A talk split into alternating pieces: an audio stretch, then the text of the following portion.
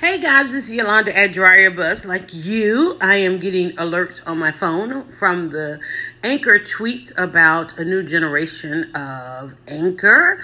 And so, with each uh, migration, I come over and I check it out to see how it works, to see if it's easy. Always been very easy to record, um, but starting out with Anchor on the first generation, I kind of get got lost in the evolution of Anchor, and so I just wanted to come back and I'm going to drop this uh, anchor to see where it goes, where it lands, does it stick?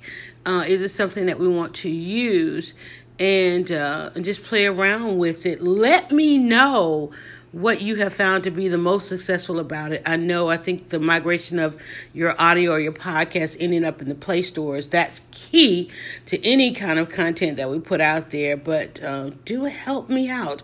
Help me uh, come back to Anchor. Let me know what's worked again best for you, and uh, how do you think we can use it? Uh, I'm a blogger, and I also I always always have um, quick thoughts that I want to put out there, but I definitely want to share it on all the platforms and so forth.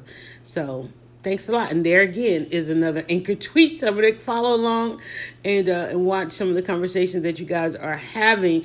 Also, I really want to know what um because it used to be you had a certain amount of time, and I think you can now uh, go on and on as I seem to be here.